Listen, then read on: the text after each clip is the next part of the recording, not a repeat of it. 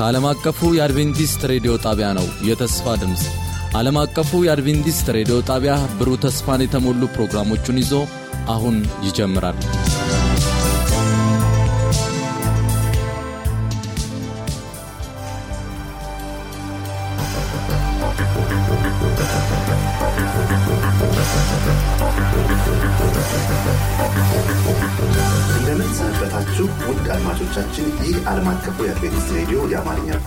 ስርጭታችን ነው። ውድ አድማጮቻችን እንደተለመደው የዚህ ሩብ ዓመት የመጨረሻውን ክፍል ይዘን ቀርበናል። በዚህ መርሃ ግብር ላይ ይዘን የቀረብነው በእግዚአብሔር ክብር መብራት በሚል ይሆናል። በእግዚአብሔር ክብር መብራት። ለዚህ ውይይት ደግሞ አብረውኝ ያሉትን ላስታውቃችሁ። ወንድሜ ሙላት እንኳን ደህና መጣ። አንድ ሶስት አላሰብት አልነበርክም። እህቴ ትትና እንዲሁም ደግሞ እህታችን ሳሌም ደግሞ ከኛ ጋር በቴክኒክ ቁጥጥር አብራን የምትቆይ ይሆናል። ውይይቱን ይዣላችሁ የምቀርበው ደግሞ ወንድማችሁ ሙሉነህ ነኝ። በሚኖረን ቆይታ ሁሉ እግዚአብሔር ክብሩን እንዲወስድ መንፈስ ቅዱስ እንዲመራን ወንድማችን ሙላት ጸሎት ታደርግልናለህ። ለአንብብ የመግቢያውን text ራዕይ 18 አንድ ላይ እንደዚህ ይላል። ከዚህ በኋላ ታላቅ ስልጣን ያለው ሌላ መልአክ ከሰማይ ሲወርድ ከክብሩም የተነሳ ምድር በራች። የሁላችን አባት የፍጥረት ሁሉ ጌታ እግዚአብሔር ሆይ በዚህ ሰዓት አንተን እንጋብዛሃለን እኛንም አድማጮችን እንድትመራን እግዚአብሔር መንፈስ ቅዱስ ሆይ እንደ ወደድክ እንድታስተምረን እንጋብዛሃለን ቆይታችንን ባርክልን የሚሰሙትን ሁሉ በያሉበት ባርክ። በክርስቶስ ኢየሱስ ስም። አሜን። አሜን እግዚአብሔር ባርክ ወንድም ሙላት። ውድ አድማጮቻችን እንግዲህ ይፍጠንም ይዘግይም የመጨረሻዎቹ ክስተቶች ይመጣሉ። በትክክል መቼና እንዴት እንደሚከሰቱ አልተነገረንም። አራተኛውን ትእዛዝ ከመጠበቅ በተቃራኒ የእሁድን ወይም የሐሰተኛውን ሰንበት ጥበቃ የሚያስገድድ ሕግም ይወጣል። የራእይ መጽሐፍ ታዲያ ሊከሰቱ ስላሉ ወሳኝ ጉዳዮች፣ በጉዳዩ ላይ ስለሚሳተፉ ወሳኝ ተዋንያን እና አስፍተን ስንመለከት መቼና እንዴት እንደሚሆን በትክክል አልነገረንም። ነገር ግን የሚበቃንን ያህል ተናግሮናል። ከአራተኛው ትእዛዝ በተቃራኒ እሁድ እንዲጠበቅ የሚያስ- የሚያስገድድም ህግ በቅርቡ ይተላለፋል። ሊከሰቱ ያሉ ወሳኝ ጉዳዮችን በጉዳዩ ላይ የሚሳተፉ ወሳኝ ተዋንያንም በሰፊው ስንመለከት ህዝብ ሁሉ ሰማይና ምድርንም ባህርንም የዋንም ምንጮች ለሰራው ራእይ 147 ከመስገድ በተቃራኒ ከዓለምን ፍጥረት ጀምሮ በታረደው በግ ህይወት መጽሐፍ ስሞቻቸው ያልተጻፉ በምድር የሚኖሩ ሁሉ ራእይ 138 ላይ እንደሚለው ለአውሬና ለምስሉ ሲሰግዱ ምን እንደሚሆን የራእይ መጽሐፍ ነግሮናል። ያም ፍርድ አለ የሚለው ሀሳብ ማለት ነው። በሌላ አገላለጽ ጌታ ኢየሱስን ለመከተልና ትእዛዛቱን ለመታዘዝ የመረጡ ሁሉ ስሞቻቸው በሕይወት መጽሐፍ ተጽፎ ይቆያል። በሰው መዝገብ ላይ ከመመዝገብ ይልቅ በእግዚአብሔር መዝገብ ላይ ተመዝግቦ መገኘት ምንኛ የተሻለ ነው። ውድ አድማጮቻችን፣ ታዲያ እግዚአብሔር የሰባተኛ ቀን አድቬንቲስት ቤተ ክርስቲያንን ወይም ደግሞ የዚህን መልእክት የሶስተኛውን የሶስቱ መልአከ መልእክት ሀሳብ የሚቀበሉ ምዕመናንን ያስነሳበት ትልቁ ሀሳብ ይህንን ሀሳብ ለዓለም እንድናዳርስ ነው። ስለዚህ እኛ ራሳችንን እውነትን ልክ በኢየሱስ እንዳለ ማመንና ክርስቶስ ለእኛ በመሞቱ ላይና በእርሱ የመዳናችን ማረጋገጫ ላይ ማዕከል ባደረገው የራእይ መጽሐፍ 146 ዘላለማዊ ወንጌል በሚለው ላይ መለወጥና አዲስ መሆን አለብን። ታዲያ በዚህ ሳምንት ይህን እናጠናለን። ቀጥታ ወደ ወንድሜ ሙላት ወደ ወንድም እህቴ ትትና ልለፍ። እህቴ ትትና እንግዲህ ቅድም እንዳልኩት የመጨረሻው ዘመን አስጨናቂው ዘመን የእውከት ጊዜ መምጣቱ አይቀርም ብለናል። ለዛ ደግሞ መዘጋጀት አለብን ብለናል። ነገር ግን በዚህ ድንገት ከሚሆነው ማስጨነቅ ወይም ደግሞ of course ድንገት አይደለም፣ በእውነት ለሚቀበሉት ነገሮችን ከመጽሐፍ ቅዱስ እይታ ለሚያዩት ድንገት አይደለም። ነገር ግን እኛ እውነቱ ገብቶን ሊመጣ ነው እያልን የምንናገር ሰዎች እንዴት ነው ሰዎችን ልናነቃቃ የሚያስፈልገን? በተለይ ደግሞ ይህን ሀሳብ በአንደኛ ተሰሎንቄ አምስት ከአንድ እስከ ስድስት ካለው ሀሳብ የሐዋርያው ጳውሎስ ሀሳብ ጋር አታንቀላፉ ይላል። እንዴት ነው ማንቃት የምንችለው? ሌሎችንስ? እኛስ እንዴት ነው ነቅተን የምንጠብቀው? እሺ አመሰግናለሁ።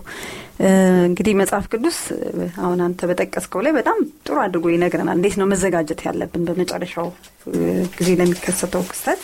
ምን አይነት አቋም ሊኖረን ይገባል የሚለውን በአንደኛ ተሰሎንቄ ምዕራፍ አምስት ከአንድ እስከ ስድስት ያለውን አነበዋለሁ ቶሎ ብዬ እንደዚህ ይላል። ወንድሞች ሆይ ስለ ዘመናት ስለ ወራትም ምንም እንዲጻፍላችሁ አያስፈልጋችሁም።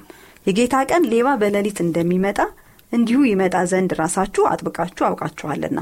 ሰላምና ደህንነት ነው ሲሉ ያን ጊዜ ምጥ እርጉዝን እንደሚይዛት ጥፋት በድንገት ይመጣባችኋል ከቶም አያመልጡም። እናንተ ግን ወንድሞች ቀኑ እንደ ሌባ ይደርስባችሁ ዘንድ በጨለማ አይደላችሁም። ሁላችሁ የብርሃን ልጆች የቀንም ልጆች ናችሁና። እኛ ከሌሊት ወይም ከጨለማ አይደለንም። እንግዲያስ እንንቃ በመጠንም እንኑር እንጂ እንደ ሌሎች አናንቀላፋ ብሎ ይናገራልና እዚህ ጋር እንደሚነግረን በግልጽ እንግዲህ ስለ መጨረሻው ዘመን ምን ይፈጠራል መጨረሻ ዘመን ላይ የሚለውን አዲስ ሰው ሊያስተምራችሁ አይገባም። ምክንያቱም አውቃችኋል የጌታ ቀን የመጨረሻው ጊዜ የመጨረሻው ጊዜ ክስተቶች የክርስቶስ በተለይ መምጣት ሌባ በድንገት እንደሚመጣ እንደዛ እንደሚመጣ ታውቃላችሁ። ስለዚህ አዲስ ነገር ሊጻፍላችሁ ዘንድ አያስፈልጋችሁም ስላወቃችሁ። እንደገና የሚከሰቱት ክስተቶች ራሱ ድንገት አይሆንባችሁ። ምክንያቱም እናንተ የጨለማ ልጆች አይደላችሁም የብርሃን ልጆች ናችሁ እያለ በግልጽ ያስቀምጣል። ያ ምንድን ነው? ብርሃን እንግዲህ ከመገለጥ ጋር አደለ ከክርስቶስ ጋር ክርስቶስ ራሱ ሲናገር በእኔ የሚያምር የሚያምን ይላል ወደ ብርሃን ይሆንለታል እንጂ በጨለማ አይመላለስም ብሎ ይናገራል። ስለዚህ ብርሃኑ ከክርስቶስ ያገኘ ነው ብርሃን ማለት ነው። በክርስቶስ የተገለጠው ከዘላለም ጀምሮ የተገለጠው እውነት ያ ብርሃን ነው እኛ እየተመላለስንበት ያለው እና ያ ደግሞ ሙሉ ብርሃን ነው የተሰጠን ከመጀመሪያ እስከ መጨረሻ ድረስ ምን ይሆናል የደህንነት ታሪክ እንዴት ነው ፍጻሜ የሚያገኘው? የዚች ዓለምስ መጨረሻ ምንድን ነው የሚሆነው? ትክክለኛውን ጊዜና ወቅቱ እንዴት እንደሚሆን ባይገለጥልንም ነገር ግን የሚሆኑት እያንዳንዱ ዝርዝር ነገር በግልጽ በመጽሐፍ ቅዱስ ላይ ተገልጾልን ይገኛል። እና ለዚህም ጥሩ ማሳያችን ለምሳሌ በዳንኤል ምዕራፍ ሁለት ላይ ስለ ዘመናት ማን ከማን ቀጥሎ ይመጣል የሚለው የዓለምን ታሪክ በአንድ ህልም ላይ እግዚአብሔር እንዴት አድርጎ ግልጽ አድርጎ እንዳስቀመጠ ማየት እንችላለን። እና እነዛ ቀናቸውን ጠብቆ እነዛ አራት መንግስታት ባቢሎን የፋርስና ሮም ከዛ ደግሞ የግሪክ መንግስት አለ። ከግሪክ በኋላ ደግሞ የሮም መንግስት የተከፋፈለው መንግስት አሁን እኛ ያለንበት ድረስ ማለት ነው። ከዛ በኋላ ምን ይመጣል ይላል? ትንሿ ድንጋይ ናት በቃ የምትቀረው። ከተራራ ላይ እጅ ሳይነካት ተፈንቅላ ያንን ምስሉን ስትመታ ከዛ የዓለም መንግስታት ሁሉ ፍጻሜ እንደሚያገኙ ያቺ ትንሿ ድንጋይ ደግሞ እንዴት ምድርን እንደምትሞላ ያ የእግዚአብሔር መንግስት እንደሆነች በግልጽ በአጭር በትንሹ ነገር እንኳን እግዚአብሔር አስቀምጦልናል። ስለዚህ እንግዲህ የነዛ መንግስታት ፍጻሜ ማግኘት ይሄ መጨረሻ ላይ የተነገረችው የትንሿ ድንጋይም የእግዚአብሔር መንግስት መፈጸምንም እርግጠኛ እንድንሆን በቂ ምክንያትን በቂ ማብራሪያን እግዚአብሔር አስቀምጦልናል። ስለዚህ በጨለማ አደለንም ያለ ነው በብርሃን ያለ ነው ስለዚህ ከኛ የሚጠበቀው ምንድን ነው ብሎ ይናገረ መጨረሻ ቁጥር ስድስት ላይ ያስቀምጥልን አንደኛ ተሰሎንቄ አምስት ስድስት ላይ እንግዲያስ እንንቃ በመጠንም እንኑር እንጂ እንደ ሌሎች አናንቀላፋ ብሎ ይላል። ምክንያቱም ስለምናቅ ምን እየሆነ እያለ እያወቅን ስለሆነ ምን ማድረግ አለብን? መንቃት ይኖርብናል ማለት ነው። እና የምንነቃውስ እንዴት ነው? መንቃት ምን ማለት ነው የሚለውን ክርስቶስ ለደቀ መዛሙርቱ የነገራቸው ደጋግሞ አንደኛ ስለ መጨረሻ ዘመን ንቁ እያለ ይናገራል በማቴዎስ 24 42 ላይ ያ መንቃት ምን ማለት እንደሆነ ደግሞ ተግታችሁ ጸልዩ እያለ በማቴዎስ ምዕራፍ 26 40 ና 41 ወደ ፈተና እንዳትገቡ ተግታችሁ ጸልዩ ይላልና መንቃት ማለት ትልቁን ድርሻ የሚወስደው አንደኛ የመጨረሻውን ዘመን ትኩረታችን በደንብ እዛ ላይ ማድረግ መጸለይ ደግሞ ስለዛ ዘመን እያሰላሰልን በጸሎት መጠበቅ ያንን ጊዜ ማሰላሰል ለራሳችን መዘጋጀት ትኩረታችን እዛ ላይ ማድረግ ከዛ ደግሞ ለሌሎች ማካፈል እና ያንን እያደረግን ሰዎችን የመጨረሻ ዘመን እየመጣ እንደሆነ ክርስቶስ ፍጻሜውን መንግስቱን እያቋቋመ ሊያቋቁም እንደሚመጣ ለሰዎች መናገር አለብን ማለት ነው። እና እነዚህን ሁሉ ያካተተ ነው። እና እኛ በጨለማ አይደለን በብርሃንን ራሳችንን እንንቃ ሌሎችን ደግሞ እንዲነቁ የመጨረሻው ዘመን። እግዚአብሔር ያንን የፈጸመ ይህንንም ተስፋ እንደሚፈጽም በእግዚአብሔር እንድንታመን ስለሚያደረገን ለዛ እንድንዘጋጅ ነው እንግዲህ የሚያሳስበን ማለት ነው። በደንብ ላይ ያስቀመጥሽ እግዚአብሔር ይባርክሽ። እውነት ነው። ሌሎች እንደሚያንቀላፉ አናንቀላፋ ይላል። ደግሞ ማናንቀላፋው ለምንድን ነው? ንቁ በመጠን ኑሩ ይህ በጣም ወሳኝ ሀሳብ ነው። በመንፈሳዊ ህይወት እንዲሁም ዘመኑ ግድ የሚለንና ትኩረት መስጠት ያለብን እንደሆነ እንዲሁም ቅድም እንዳልሹ ደግሞ መፍራት የለብን ለምንድን ነው? ያቺ ትንሿ ድንጋይ የእግዚአብሔር መንግስት ነው። ስለዚህ በእግዚአብሔር መታመን እንዳለብን ፍርሃት ፍርሃት ሳይሆን ከፍርሃቱ ጀርባ የሚመጣው የእግዚአብሔር መንግስት እንደሆነ ስናምን ደስታ ሊሰማ እንደሚገባ እናያለን። ታዲያ ወደዚህ እውነት ነው የምንሄደው? ወደ ወንድሜ ሙላት ልምጣና ክርስቶስ ታዲያ በጣም ደጋግሞ በዮሐንስ 8 32 7 17 17 17 ላይ እውነትን ስለማወቅና እውነት ስለሚገኝበት ቦታ ደጋግሞ ተስፋ ይሰጣል። እዛ ውስጥ እኔ በጣም ደግሞ ልቤን የማረቀው እንግዲህ ቅድም ፍርሃት እንዳይኖር በእግዚአብሔር መታመን የሚል አስበናል የትትና ውይይት ላይ። አንተን ምጠይቀ እውነት አርነት ያወጣችኋል የሚለውን ሀሳብ እንዴት ነው የምትረዳው? ደግሞ ምን ማለት ነው? እውነት ነጻ ያወጣ አንተንስ እንዴት ነው እውነት ነጻ ያወጣ? እውነት ከተባለ እውነት ነው። ለዓለም እውነት አንጻራዊ ነው። በእግዚአብሔርና በእግዚአብሔር ቃል ግን እውነት እውነት ነው።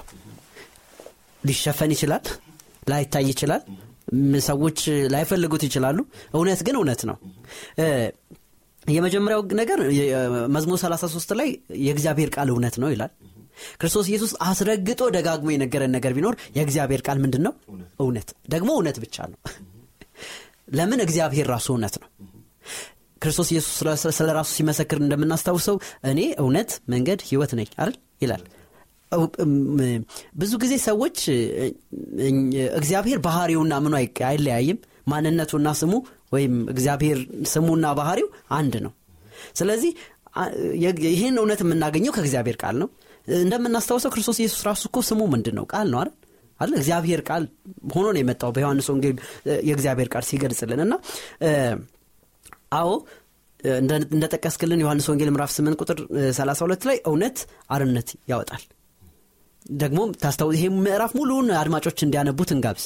ክርክሩ የነበረው ከዚህ ባርነት ነፃ እንድትወጡ ወደ እኔ መምጣት አትፈልጉም ነው ክርስቶስ ኢየሱስ የሚለው። ስለዚህ ክርስቶስ ኢየሱስ እንዲህ ይላል ስለ ራሱና ስለሚናገረው ቃል ሲናገር በዮሐንስ ወንጌል ምዕራፍ 7 ቁጥር 17 ማንም የእግዚአብሔርን ፈቃድ ለማድረግ ቢፈልግ የእኔ ትምህርት ከእግዚአብሔር ወይም ከራሴ የወጣ መሆኑን ለይቶ ያውቃል ይላል።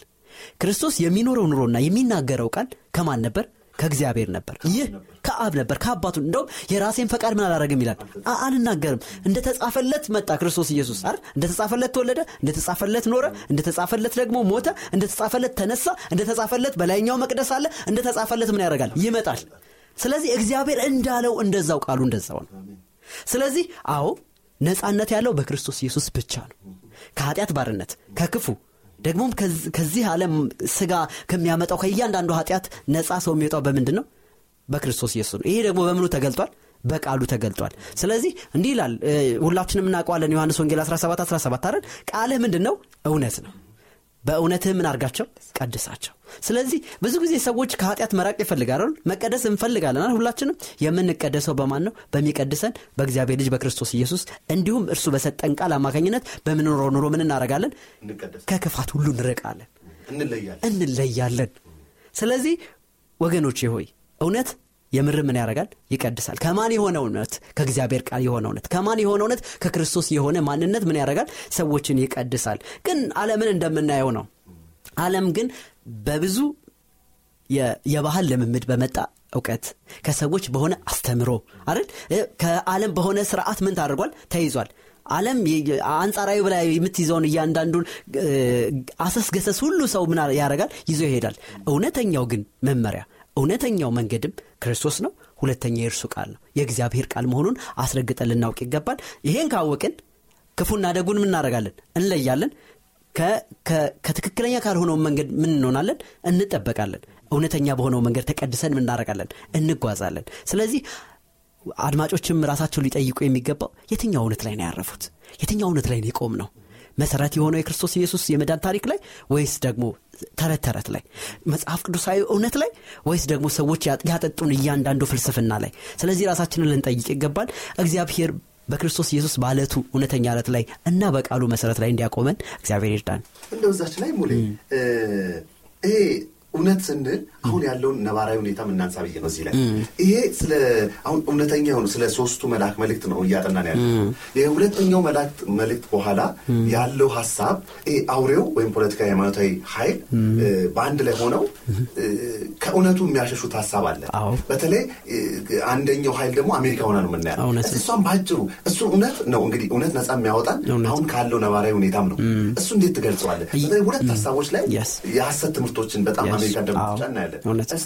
ሁለት ነገሮች አሉ። ሁሌም ከኤደን ገነት ጀምሮ ሰይጣን ምንም የሚያደረገው የሚያራምደው ከዛ የሃይማኖታዊ ስርዓትና ሰዎችን ተጠቅሞ መንግስታትን ተጠቅሞ ፖለቲካና ምን የሃይማኖት ተቋም ተባብሮ አንድ ዘንዶ የሚያስተጋባው ምን አለ? ትምህርት አለ። አንድ መሰረቱ የነፍሳት ሞትም ትምህርት ነው። እሱን ተከትሎ ደግሞ ምን መጥቷል? የመናፍስት ስፒሪቹዋሊዝም የሚባለው ባለመሞቱ ምክንያት ማናገር ትችላለህ? መጥራት። እሱ ትምህርት መጥቷል። እሱን የሚያስፈጽመው ደግሞ ማን ነው ፖለቲካዊ ኃይል ነው። ይህም የአሜሪካን አሁን ከምድር የሚወጣው አውሬ አይደል? የሚያደርገው ነው ማለት ነው። አሁን ያለችው ሀያል ከባህር ለወጣው አውሬ ስልጣን የሰጠው ዘንዶ ነው። ከባህር ለወጣው አውሬ ደግሞ የሚሰጠው እስትንፋስ የሚሰጠው ደግሞ ከምድር የወጣው ነው። ከምድር የወጣው ነው። ስለዚህ ይሄ ደግሞ ምንን ያመለክታል? ይህ አሁን ያለውን የአሜሪካን መንግስት ያመለክታል። የአነሳሱ ስለሚታወቅ ማለት ነው። ስለዚህ ይሄ ነገር ደግሞ ወደ ምን ይመጣል? ይህ ሀሰትና እውነት የሚቆሙበት ጊዜ ይመጣል ማለት ነው። ስለዚህ የት ነው ያለ ነው የሚለውን ጥያቄ በያለንበት እንመልስ። እውነት ነው። ይሄ ትልቅ ሀሳብ ነው። እንዴት ትናገር ነው እንግዲህ ቀጥታ መጠው እንግዲህ አሁን ከእውነት ነጻነት እንደሚያወጣን አስበናል እውነት ነጻነት ደግሞ ሲያወጣን ብዙ ጊዜ ምንድን ነው የሶስቱ መልአክ መልእክት በኋላ ላይ ያለውን የራእይ 18 አንድ ደግሞ ታላቅ መልአክ ከእግዚአብሔር ሲመጣ የሚል ሀሳብ አለ። ያም መልአክ ሲወርድ ያለውን ሀሳቦች ስናይ ከዚህ በኋላ ታላቅ ስልጣን ያለው ሌላ መልአክ ከሰማይ ሲወርድ አየው። ከክብሩም የተነሳ ምድር በራች ይላል እንግዲህ ይሄ መልአክ የሶስቱ መልአከ መልእክት የሶስቱ መላእክት መልእክት እጥቅድም ብለናል። ይዘው የተነሱ የእግዚአብሔር ህዝቦች መልእክት ነው እንጂ መልአክ ከሰማይ ወርዶ አይደለም የሚሰብከው። ተስማምተናል እንግዲህ ያለፈውን አስራ ሁለት ሳምንት ስናጠና። የዚህ መልአክ ደግሞ ትልቁ ሀሳብ በሶስቱ መላእክት የተሰበከውን ኃይል መስጠት ነው ይላል። እሱም ተሀድሶ ነው የነበረውን ታድሶ። ምክንያቱም ከባቢሎንም ውጡ ተብለዋል አይደል? ከባቢሎን ውጡ ተብለዋል። ፍርድ እንዳለ ሶስተኛው መልአክ ተናግሯል። ከዛ በኋላ ነው ይህ መልአክ የመጣው። እንደው አንድ ሀሳብ ስናነሳ እዚህ ላይ ታድሶውን መጨረስ እንዲቻል ክርስቶስ የሰጠውን የሶስቱ መልእክት ኃይል የሚሰጠው ይህ መልአክ አዲስ እውነት ይበራል ወይ? አዲስን እውነትስ እንዴት ነው መቀበል ያለብን? የዚህ መልአክ ሚና ምን ይሆናል እንግዲህ ያው አንተም እንዳነበብከው የዛ መልአክ ባህሪዎቹን ይገልጻል ጥቅሱ አደለ ታላቅ መልአክ ይለዋል። እንግዲህ ያ መልአክ ደግሞ ትልቅ እንግዲህ ከነበረው የተሰጠው መልእክት የተነሳ ምድር እንደበራች ይናገራል እና ያ በትልቅ ስልጣን የመጣ መልአክ እንደሆነ እናስተውላለን። ምክንያቱም ያ ስልጣን ደግሞ የእግዚአብሔር ስልጣን ነው።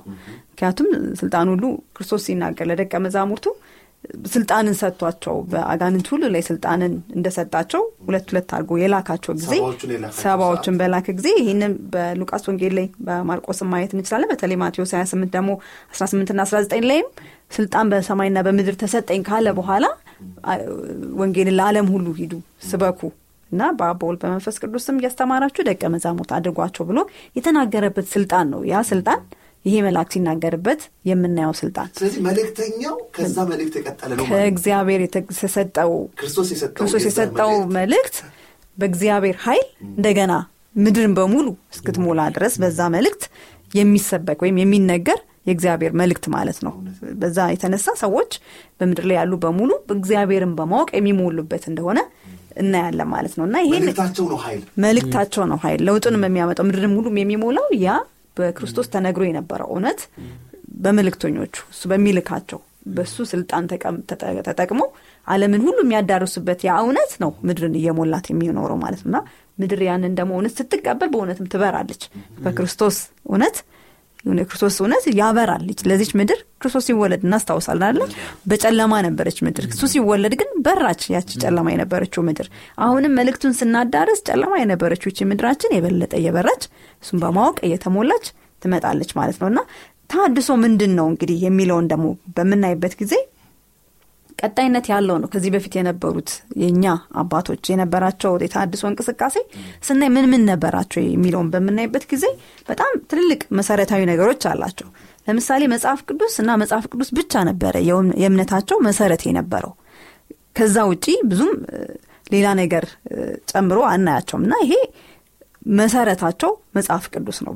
ከመጽሐፍ ቅዱስ ላይ ነው ሁሉን ነገራቸውን እያገኙ የነበረው። እና የእኛም ቤተ ክርስቲያን የምታምነው መጽሐፍ ቅዱስ ብቸኛ የእውነት መሰረት እንደሆነ ትቀበላለች። እና እንደገናም ደግሞ ክርስቶስ እንግዲህ መጽሐፍ ቅዱስ የሚያሳየን ማዕከሉም ክርስቶስ ነው አደለ መጽሐፍ ቅዱስ ውስጥ የምናገኘው ከራይ ከዘፍጥረት ጀምሮ ስናነብ ክርስቶስ ነው ማዕከሉ። እና ክርስቶስና እሱ ብቻውን ደግሞ የድንነት ማዕከሏ ወይም መሰረቷ እንደሆነች የምታምን ህዝብ ናት ማለት ነው። የመጨረሻ ህዝብ በዛ በታድሶ እንቅስቃሴ ውስጥ የነበሩት ህዝቦች ክርስቶስ ብቻ ነበረ ለደህንነታቸው ብቸኛ መፍትሄ ወይም ደግሞ ማዕከሉ የነበረው ደህንነታቸውን የሚያገኙት በክርስቶስ በማመን ብቻ እንደሆነው የሚያምኑ ህዝቦች ነበሩ።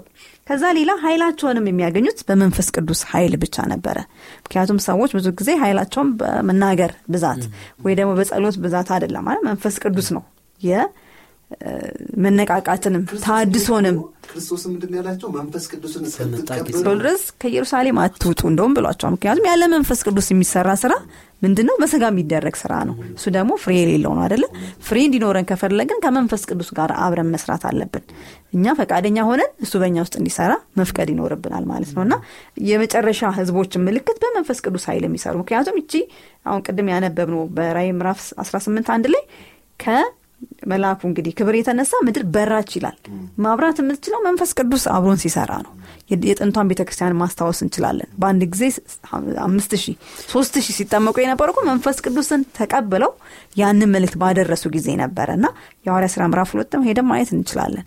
ያ በልሳን በአንዴ በተሞሉ ጊዜ በአንድ በተናገሩት መናገር ነው። አምስት ሺህ በአንድ ጊዜ የተጠመቁት እና በአንዴ ልክ እንደዚህ አይነት ለውጥ የሚመጣው መንፈስ ቅዱስ አብሮን ሲሰራ ነው። በስጋ የሚደረግ ስራ ግን ብርሃንን ሊያመጣ አይችልም። እና የመጨረሻ ጊዜ ዘመን ህዝቦች የጥንቱን ቤተ ክርስቲያን የሚያሳዩ ናቸው። የጥንት ቤተ ክርስቲያን ደግሞ በመንፈስ ቅዱስ የምትመራ ነበረች። እና እኛም መነቃቃት ከፈለግን መንፈስ ቅዱስ እንዲመራን ፈቃደኞች መሆን አለብን። እሱን እንዲሰራ ልንፈቅድለት ይገባል ማለት ነው። እና አንዱ ምልክት ያ ነው። ሌላ ደግሞ መጨረሻ ትልቁ ተስፋቸውን ያደረጉት ደግሞ እነዚህ ህዝቦች በክርስቶስ ዳግም ምጻት ላይ ብቻ ነበር። የተስፋቸው በቃ ፍጻሜውን የሚያገኘው በክርስቶስ ዳግም መምጣት ላይ ነው። እና ብዙ ተስፋዎች ይኖሩን ይሆናል። ግን ከክርስቶስ መምጣት ከዳግም ምጻቱ የበለጠ ተስፋ የሚሰጠን ነገር የለም። እና የእነዚህ ህዝቦች ትልቁ መገለጫ እነዚህ ናቸው። እንግዲህ አንደኛ መጽሐፍ ቅዱስ መሰረታቸው ነው። የክርስቶስ ደህንነታቸው በክርስቶስ ብቻ ነው። እንደገናም ደግሞ መንፈስ ቅዱስ የኃይላቸው ምንጭ ነው። ትልቁ ተስፋቸው ደግሞ የክርስቶስ ዳግም መምጣት ነው። እና በዚህ ላይ ያነጣጠረ ነው የመነቃቃቱ ማለት ነው። ሶስቱም መላእክት መልእክትን ብንላቸው በዚህ ላይ መሰረት ያደረገ መልእክት የያዙ ናቸው። እና ይህንን ለማጽናት ነው ይሄ በራይ ብራፍ 18 ቁጥር አንድ ላይ ለዚህ ኃይል የሚሰጥ ለእነዚህ ለሶስቱ መላእክት መልእክት ድጋፍ የሚሰጥ ወይም በጣም የበለጠ ኃይል እንዲኖሩ የሚያደርግ መልእክት ነው። እና በዚህ መልኩ የሚያነቃቃን እኛም ብቻ አይደለም ለሌሎች ለዓለም ሁሉ የምንደርስበትን ኃይል የሚሰጠን መልእክት የሚሰጠን እንደሆነ በዚህ ማየት እንችላለን። በጣም ደስ የሚል ሀሳብ ነው ስቴ እግዚአብሔር ይባርክሽ። በተለይ ደግሞ በጣም ደስ የሚለው የመጨረሻው የምህረት በር ከመዘጋቱ በፊት ነው የ18ኛው የዮሐንስ 18 የሚነሳው። የሶስቱ መላእክት የምንላቸው እግዚአብሔርን ፍሩ ክብርንም ስጡት ባቢሎን ወደቀች ደግሞ ፍርድ አለ የሚለው ሀሳብ ነው። እንግዲህ 18ኛው ይህን የሚጠቀልል ነው። ይህን ሀሳብ ይዘው ነው እንግዲህ ቅድም እንዳልሽው እውነት ነው በዛ ዘመን የነበረችው ቤተ ክርስቲያንም ከመንፈስ ቅዱስ ስልጣን ነው ወደ ባለስልጣናት ሁሉ ሄደችው ያቺ ቤተክርስቲያን ስልጣን ያገኘችው እና በጣም መነሳት ያለበት ሀሳብ ነው ያነሳችሁ እዛ ላይ እንደገና ልቀጥል ሙሌ ወደ አንተ ስመጣ እንደው አሁን ቲቲ ያነሳችሁን ሀሳብ እናስፋው። ምክንያቱም ያ የእግዚአብሔር ብርሃን ክብር ሞላው ነው አለ የሚለው? እንደው ትህትናም ነካክተዋለች። ክብሩ ምንድን ነው አለም የምር እንደዚህ አትሆንም ነበረ። የእግዚአብሔር ክብር ልክ ቅድም እህቴ ስታነበው ምድርን ሞላ ነው የሚለው አይደል? እስኪ እናንብበው። እግዚአብሔር እንዲህ ይላል ምንነሳ ዘጻት ምዕራፍ 33 ላይ ሙሴ ከዚያም ሙሴ ቁጥር 18 እባክ ክብርህን አሳየኝ አለው። እሱ ያለው እንደውም ፊቱን አይደል? ፊትህን አሳየኝ እግዚአብሔር ግን እንዲህ አለ መልካምነቴን ሁሉ በፊትህ እንዲያልፍ አደርጋለሁ። በፊትህም ስሜን እግዚአብሔርን አውጃለሁ አለ።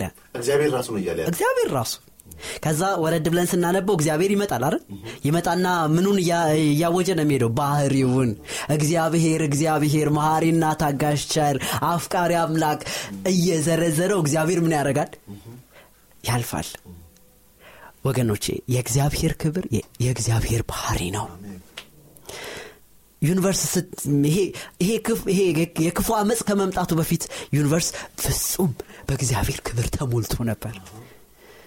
ኃጢአት መጣና ምን አረገን ያን ክብር አደበዘዘው። እናም ክርስቶስ ኢየሱስ ወደዚህ ምድር መጣና አይደል? እንዲህ ይላል ዮሐንስ ወንጌል ምዕራፍ አንድ ቃልም ስጋ ሆነ በመካከላችንም አደረ። እኛ ጸጋንና እውነትን ተሞልቶ ከአባቱ ዘንድ የመጣውን የአንድያ ልጁን ክብር አየን ታስታውሱ ከሆነ ምዕራፍ 14 ዮሐንስ ወንጌል አብን አሳየን አሉት። እነ ፊልጶስ አይደል? እንዲህ አለ። እስከ ዛሬ አብሬያችሁ ሆኜ ያላወቃችሁኝ አብን ያየ ማንን አየ? እኔን ያየ ማንን አየ? አብን አየ። ክርስቶስ ኢየሱስ አባቱን ተረከው። እንወደው ዘንድ ምን የለውም ይላል። ደም ግባት የለውም። ንግር ባህሪውን ምን አረገ ክርስቶስ ኢየሱስ ተረከው።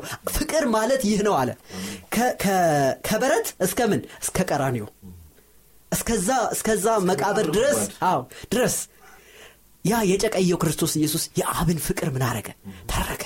እግዚአብሔር ፍቅር ነው ተብሎ በትልቁ ምን ታዳገ በዛ መስቀል ተጻፈ። ያ ወንጀለኞች የነበረው መናኸሪያ የፍቅር መግለጫ ሆነ።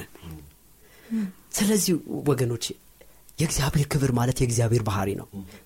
እንደውም ምን ይላል? 18ኛው ቁጥር ዮሐንስ ወንጌል ምዕራፍ 1 18 ከቶም እግዚአብሔርን ያየ ማንም የለም። ነገር ግን በአብቅፍ ያለው አንድያ ልጁ እርሱ ምን አረገው ተረከው ገለጠው። ሰዎችም የእግዚአብሔርን ክብር ምን አረጉ አዩ። ይህን ሆኖ ቢሆን ኖሮ እናሳዝን ነበር። ክርስቶስ ኢየሱስ ግን አብን ከተረከው በኋላ ይህን ኃላፊነት ለማን ሰጠ? ለእኔ ለአንተ ለቤተ ክርስቲያን። ለሚያምን ሁሉ ይሄን ክብር ያንጸባረቅ ዘንድ ለማ ተሰጠ? ለእኛ ተሰጠ የእግዚአብሔር ልጆች ተባልናል የእግዚአብሔር ልጆች ደግሞ የቤተሰባቸውን ያን ሰማያዊ አባታቸውን ባህሪ ለመተረክ ምን አረጉ ተጠሩ። እኛ ግን የሰማያዊ አባታችንን ባህሪ በክርስቶስ ኢየሱስ ያገኘነውን ያንን ውርስ ማንጸባረቅ ስላቃተን ምድር አሁን በጨለማ ውስጥ ነች። እውነት ክርስቶስ ኢየሱስ በዛ ድምቀቱ በልባችን ላይ ይብራ። እግዚአብሔር አባታችን በድምቀት በቃሉ አማካኝነት በመንፈስ ቅዱስ ኃይል በህይወታችን ይተረክ። ያኔ ምድር በምን ትሞላለች? በብርሃን። ትሞላለች። ክርስቶስ ደግሞ ይመጣል። በእግዚአብሔር ክብር እና ውድ ወንድ ወገኖቼ እስኪ በየቤታችንና እኛም እዚህ ያለን ራሳችንን እንፈትሽ። የእውነት እግዚአብሔር በሚገባው በእኛ ህይወት ከብሮ ይሆን? በቤታችን ከብሮ ይሆን? በቤተ ክርስቲያናችን ከብሮ ይሆን? ስላልከበረ የሆነ ምድር እንዲህ የጨቀየችው የሰይጣን ምጮቻ የሆነችው እግዚአብሔር ይርዳን እግዚአብሔርን በህይወታችን ተረከ ነው። የዳነ ህይወት ኖረን ሰዎች የእግዚአብሔርን ክብር አይተው ክርስቶስ ኢየሱስን ማግኘት ይሁንላቸው። አሜን። እግዚአብሔር ይባርክ ወንድም ይሙላት በጣም ትልቅ ሀሳብ ያነሳኸው። ውድ አድማጮቻችን በግል ህይወታችን የእርሱን ፍቅር ማሳየት የእርሱን ክብርና ባህሪ ለዓለም ያሳያል። በመንፈሳዊ ጨለማ ለተጀቦነው ዓለም ሲታወጅ ያለው ሶስቱ መልአክት የያዙት። የመጨረሻው መልእክት እግዚአብሔርን ፍሩ ክብሩንም ስጡት። በጣም የሚገርም እውነት ልንገራቸው አንድ ሰው ምን አለኝ? መልአክ እኮ ትልቅ ነው አለኝ። በምን አወቅ አልኩት ራይ 18 ላይ ያለውን አላየህም? መልአኩ ሲወርድ ምድር በመልአኩ ክብር ተሞላች አለ ግን እኔ አድማጮች ነግራቸዋለሁ ያ መልአክ እኔና አንቺ ነን። እኔና አንተ ነን። ምክንያቱም የእግዚአብሔር ክብር በምድር የሚገለጸው በእኔና በእናንተ ነው። መልአክ አጠብቁ መልአክ እኔና እናንተ ነን መልእክተኞቹ ልክ ቅድም እህቴ ትትና እንዳለችው ሂዱ ወንጌልን ስበኩ ሲል ወንጌል በባህር ይገለጻል እህቴ ትትና ጋር ልምጣ። እንደው እህቴ ትትና የመጨረሻውን የዚህም መርሃ ግብር ጥያቄ ነው መጠየቅሽ ያ መርሃ ግብር ምን መሰለሽ? እንግዲህ ራይን ስናይ ሌሎችንም ቦታ ስናይ አውሬው ዘንዶ እያንን ብዙ ነገር አውርተናል።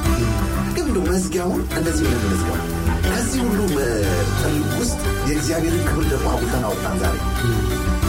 የራይ መጽሐፍ በጉን እንዴት ነው የገለጸው?